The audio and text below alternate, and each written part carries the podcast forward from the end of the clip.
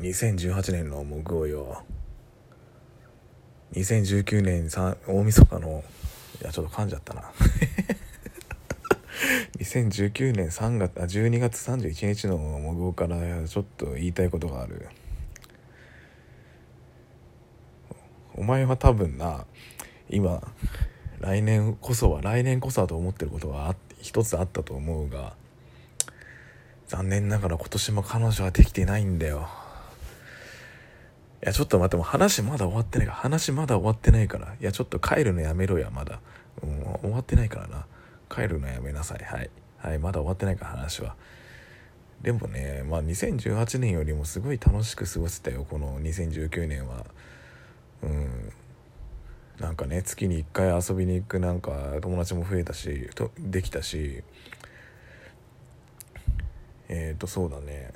いろんなとこいろんなイベントで行ったりとかいろんな友達によくしてもらったりとかすごいね。2019年は忘れちゃいけない年になりましたよ。忘年会あんだけクソほど行ったんだけど。うん。だからねその2018年の模号よ。2018年の模号もは2019年期待していいと思うぜ、うん、仕事もねその2018年よりはまだやる気はやる気というかね、うん、ある程度のものはあったしね。2018年の時と比べたら転職したいという気持ちも薄れたでしょう。うん。多分そうだと思うけどな、うん、自分で言っといて今どうだったかなって思っちゃったけど。そうなんだよ。2019年はいい年になったと思うから。2018年から2019年に年明けを迎えるにあたって何か楽しいことはできてるぞ。うん。だから2019年体調崩さないように頑張ってくれ。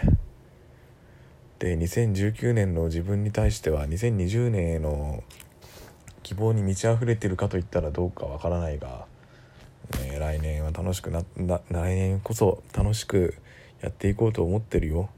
うん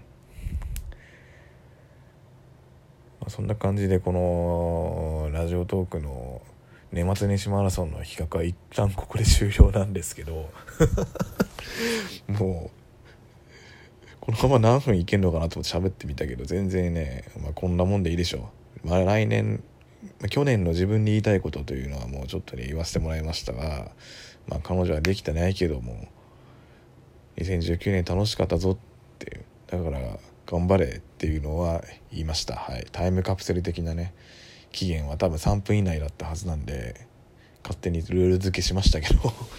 はい。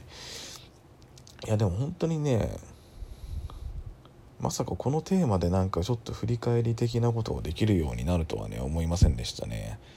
うん。いやでも本当にね2019年はね忘れちゃいけない年になったと思いますね。うんそうだな。なんかいろんな人にね仕事も含め、まあ、仕事もそうですけど仕事を含めなんかいろんな人に会った会いましたしいやそれぞれ一人一人感謝を述べたいぐらいの気持ちはありますよ本当に。うん気持ちはね。まあそれちょっと厳しいんで。でツイッターのフォロワーも結構ねありがたいことにちょっとなんか前より増えてきたりしててね。非常に何て言うんでしょうね。なんか下手なこと言えないなみたいな、うん、思うようになってきましたね。はい、まあ、でもね来年はどうなんですかね。僕来年何を来年こそやりたいことはっていう話はちょっとしたしましたけど。うん。来年こそしたいことっていうか、まあ、来年気をつけなきゃいけないのはちょっと来年度は有給消化をちゃんと計画的にしないとマジで死んで死んでしまうなと思って。うん。もっとうまくやらその辺うまくやらないとさ自分のやりたいやりたいことできないしさ。うん。って思うんですよはい。そうですね。やりたいことにもっとやりたいことを具体的にねリストアップするの大事っすね。うん。とかねそう。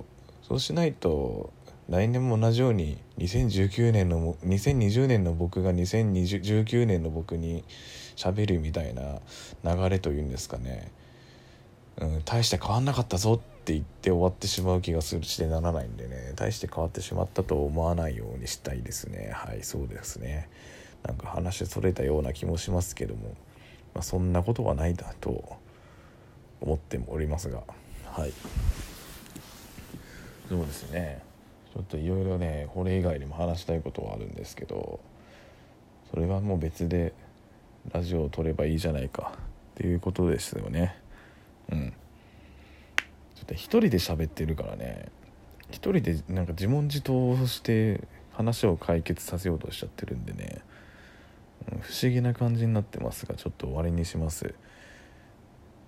まあ2018年の自分に言いたかったことはまあ2019年は2018年より確実に楽しく過ごせたからまあ安心しろと言っておきたかったですね。はい。じゃあ終わりにします。ではまた次回。さようなら。